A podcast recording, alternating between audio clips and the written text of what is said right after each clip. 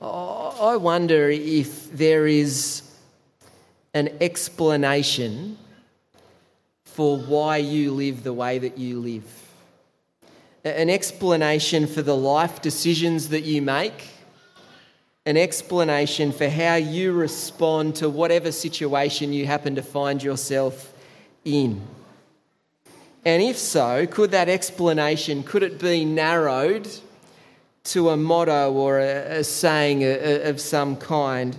Why do you live the way that you live? Can you articulate a reason? Uh, we're looking at uh, Philippians um, because I think it is helpful for us to reflect this way as we begin a, a new year. What are you on about and why? When I was in high school, one of my mates had his life motto printed on his calculator. You picture us in maths class, and I'd look across there, the calculator's open, and it, it said, If first you don't succeed, lower your standards. He wasn't the most highly motivated sort of bloke getting around. Our maths teacher used to close the lid of his calculator fairly, fairly regularly. Sometimes life can actually just be really hard, and we might feel as though our life motto is just simply survive. Or, or maybe uh, you like that motto no pain, no gain. It's a bit of a cliche, really, isn't it? So you might, you might be more like this person who says, I'm not into working out. My philosophy is no pain, no pain. And I wonder if that's a good example of where we're at culturally, avoiding pain at all costs. Well, in this passage that Eliza just read for us, Paul shares his life motto, and it's verse 21. Maybe you know it already. He says, For to me, to live is Christ, and to die is gain. In this passage, we'll see how Paul lives this motto out, and we'll see that Paul's passion is Jesus. His passion for Jesus shows why he is single minded for the gospel. His passion for Jesus explains his attitude towards being in prison.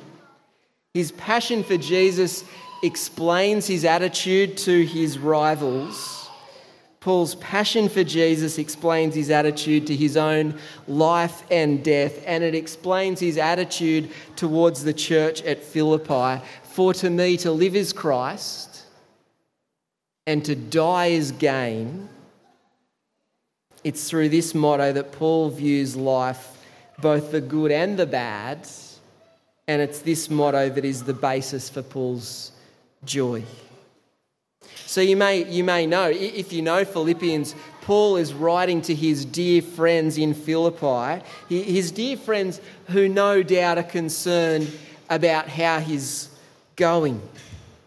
Uh, he's, he's locked up, so naturally they'd be worried for him. And so Paul tells them how he's going, or, or more to the point, he tells them how the progress of the gospel is going. You see, Paul's a little bit like the athlete or the, the passionate football player. You, picture the football player who, who's knocked unconscious during the game. Maybe he's about to score a try and he's stretched off the field. And when he regathers consciousness, he turns to the person or the people who are looking after him and he says, Did we win? Or did I score that try? He doesn't say, Am I okay? Because what matters at this point is the game.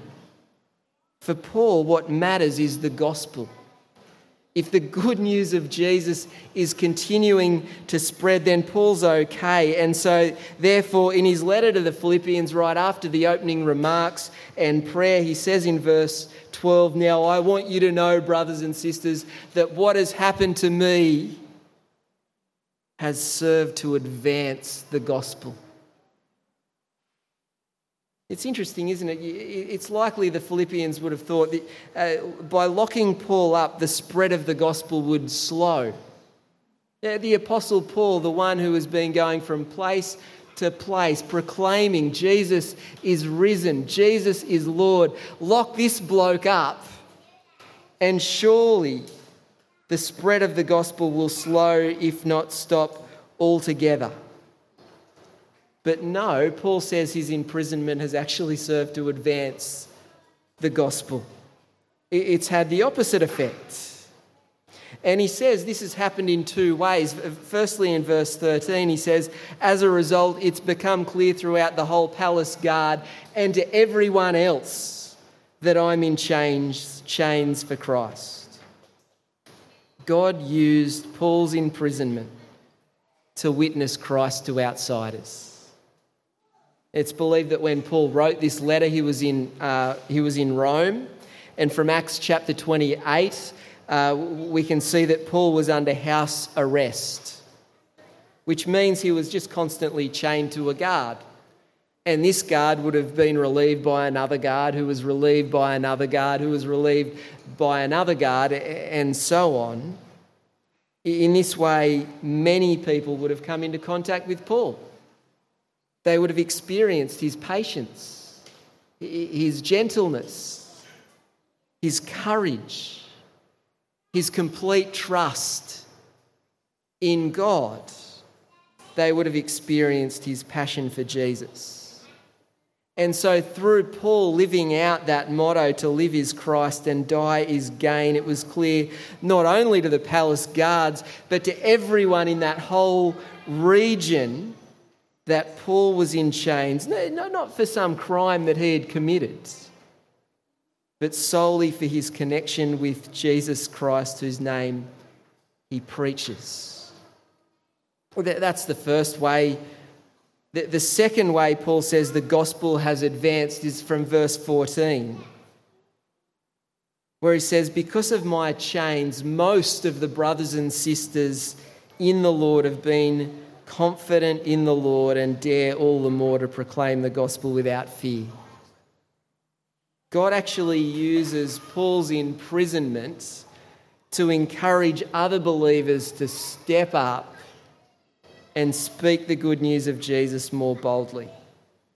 Doesn't seem right, does it? How does Paul, in being in prison, encourage anyone to do anything?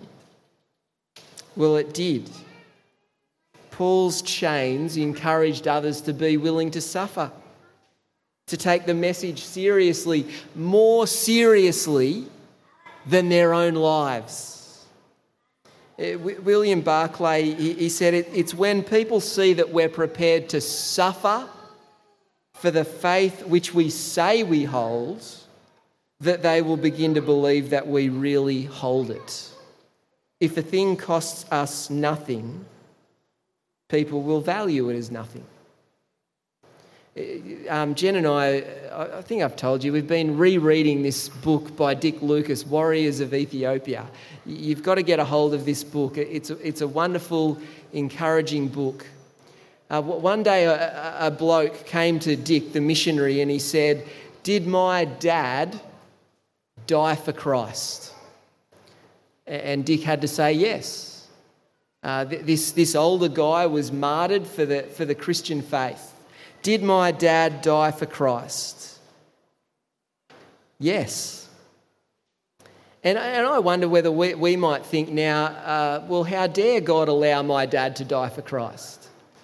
You know, that, that, that's not on. I'm not going to worship a God who would allow that. But this Ethiopian bloke said, well, if my dad died for Christ, the least that I can do is live for him. It's a beautiful story.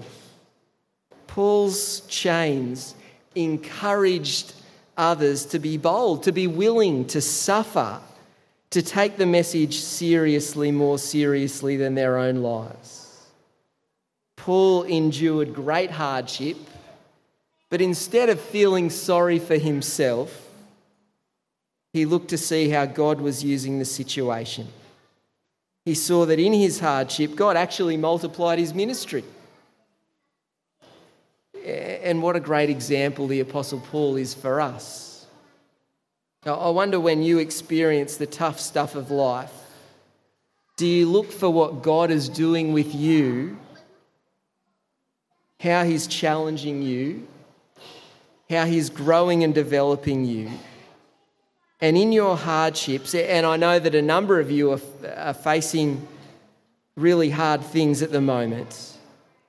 In your hardships, do you look for God to use you to witness Christ to outsiders and to encourage fellow believers? It's challenging, isn't it? Because it's so tempting to just want to whinge. Paul has just said in verse 14 how people have been encouraged to speak the word of God more courageously and fearlessly. And now in verses 15 to 18, he explains that some are, some are preaching the message for the right reasons, out of goodwill, love for the gospel, and, and love for Paul.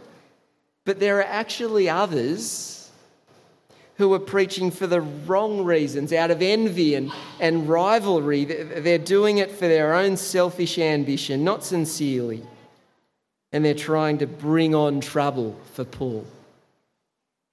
Eugene Peterson's The Message, which is a, a paraphrase of the Bible, uh, says this for verse 17.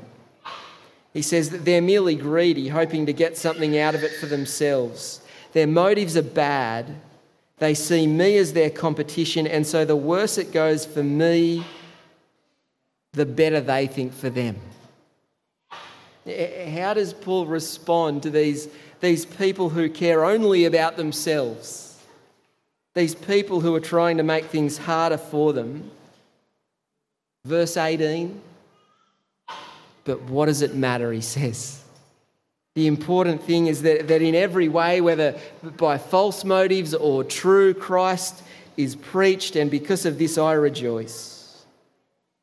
These men's actions would have broken, broken Paul's heart.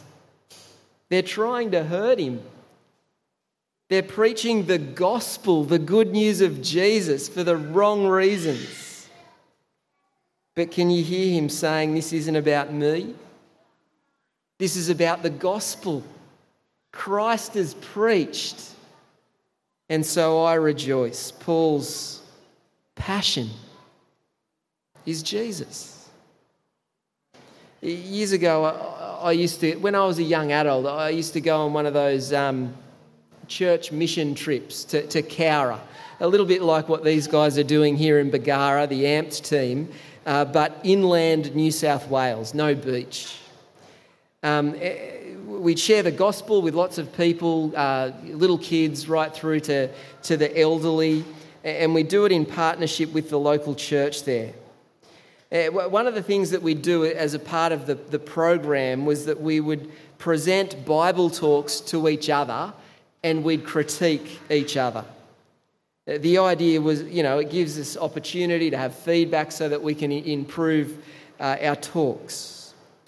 I remember finding myself making this into a bit of a competition. Sat there listening to different talks, thinking, it's not so good, that one. Uh, the, the, illustration didn't really work, uh, wasn't clearly presented, they, they didn't really get their point across. My talk is heaps better than that. Or, or for some of the talks, thinking that, well, this is a really good talk and there's no way that I can beat that. And then feeling like I didn't want to get up and present mine. I was comparing myself to others and forgetting that I was dealing with God's word. Instead of focusing on what God was actually saying to me, I was focusing on the ability of the person presenting it.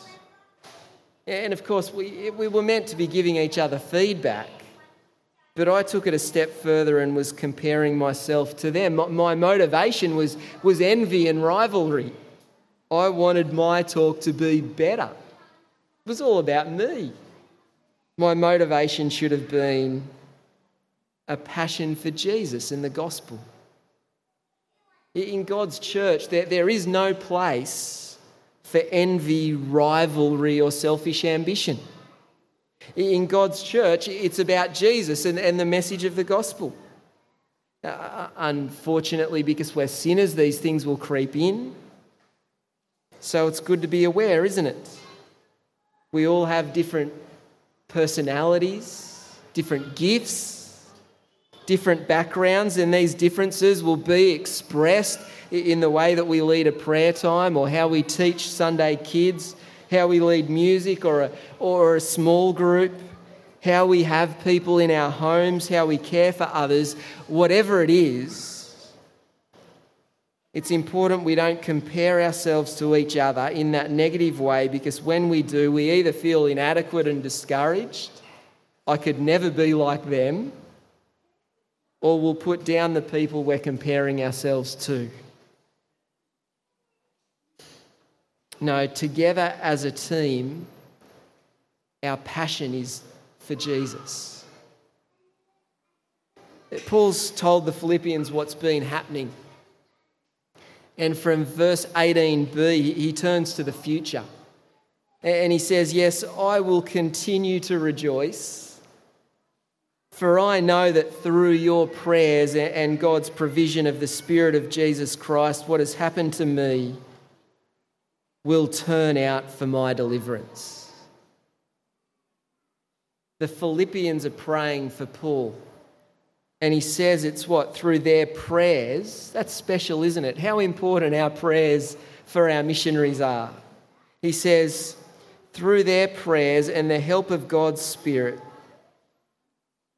he's, it will turn out for his deliverance.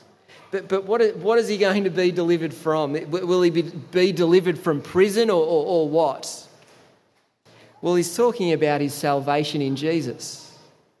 He says in verse 20 that his hope and his, his expectation is that when he faces his accusers in court, eh, he will not be ashamed, but he'll have the courage to speak up for Jesus so that Jesus will be glorified whether he lives or whether he dies. He's not talking about getting out of lockup, he's talking about his ultimate salvation in Christ. And then in verse 21, out comes that life motto. The motto that has shaped his attitude to, towards his imprisonment, his attitude towards his rivals, and even his attitude towards his own life and death. He says, For to me to live is Christ, to live is Christ, and to die is gain. Paul is single minded for Jesus. To Paul, all the other things in life are insignificant. They fade into the background. His sole focus is Jesus. It's Jesus who makes the difference in his life. It's Jesus that really matters. I know a few people who would say it's money that makes the difference in our lives. It's money that matters. Others who would say it's happiness that makes the difference in life, it's happiness that matters.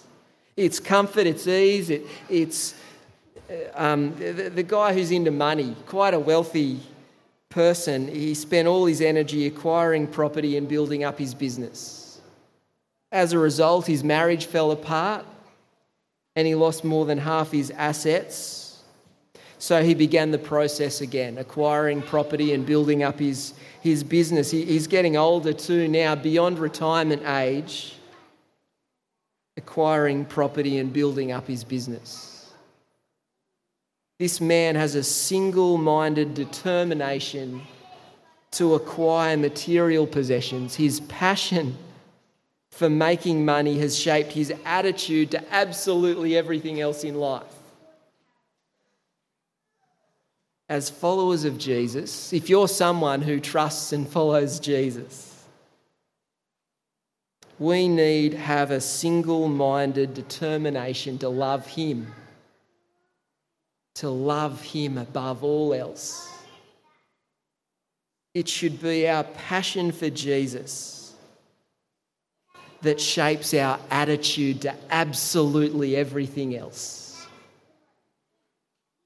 it's one thing to say, for to me to live is Christ and to die is gain. But can we live that out? Too often for me, and I'm sure for, for many of you as well, it's for me to live as Christ plus something else. Find yourself doing this? Yes, God, I'll trust, trust and follow you, but I also want a satisfying career. I also want a comfortable lifestyle or my health or this relationship or um, I'll partner with you, Jesus. You can be my savior, but I want to call the shots. Paul was prepared to put aside all things for the sake of loving others and following Jesus.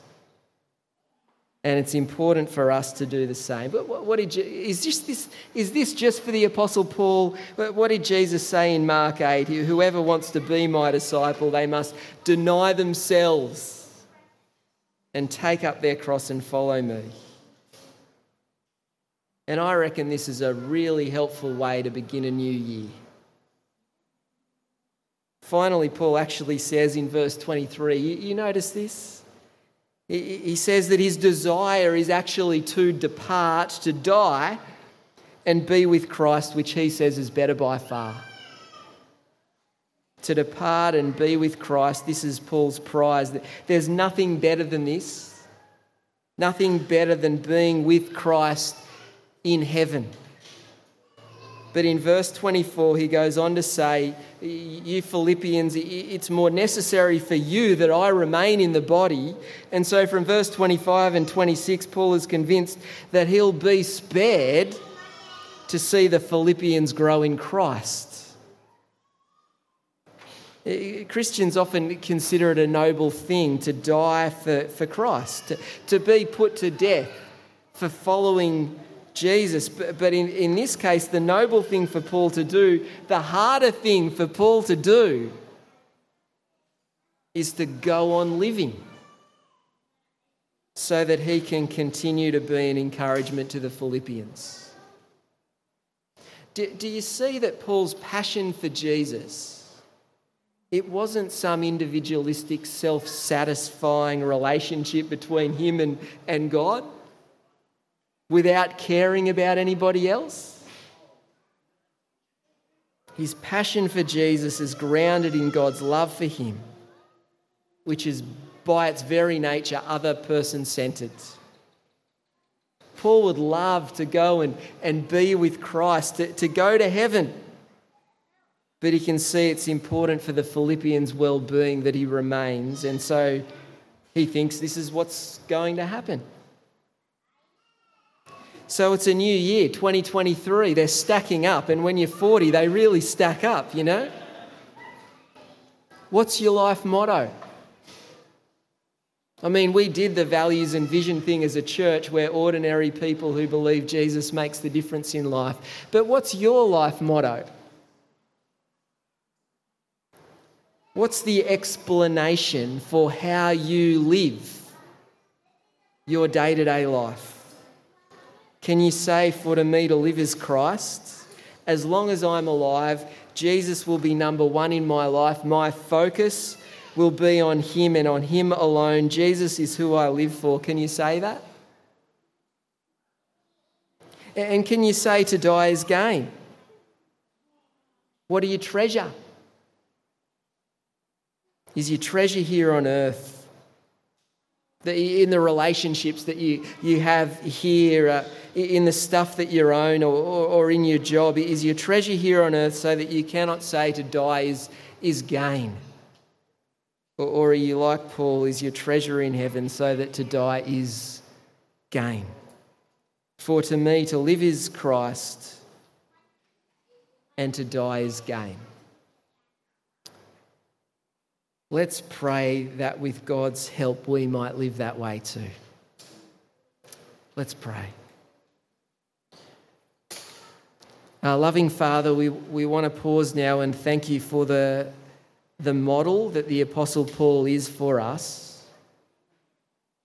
We thank you that by your work in him, he could say, For to me to live is Christ and to die is gain. Mighty God, forgive us for the year that has gone. Forgive us for all of the things that we've been living for apart from you.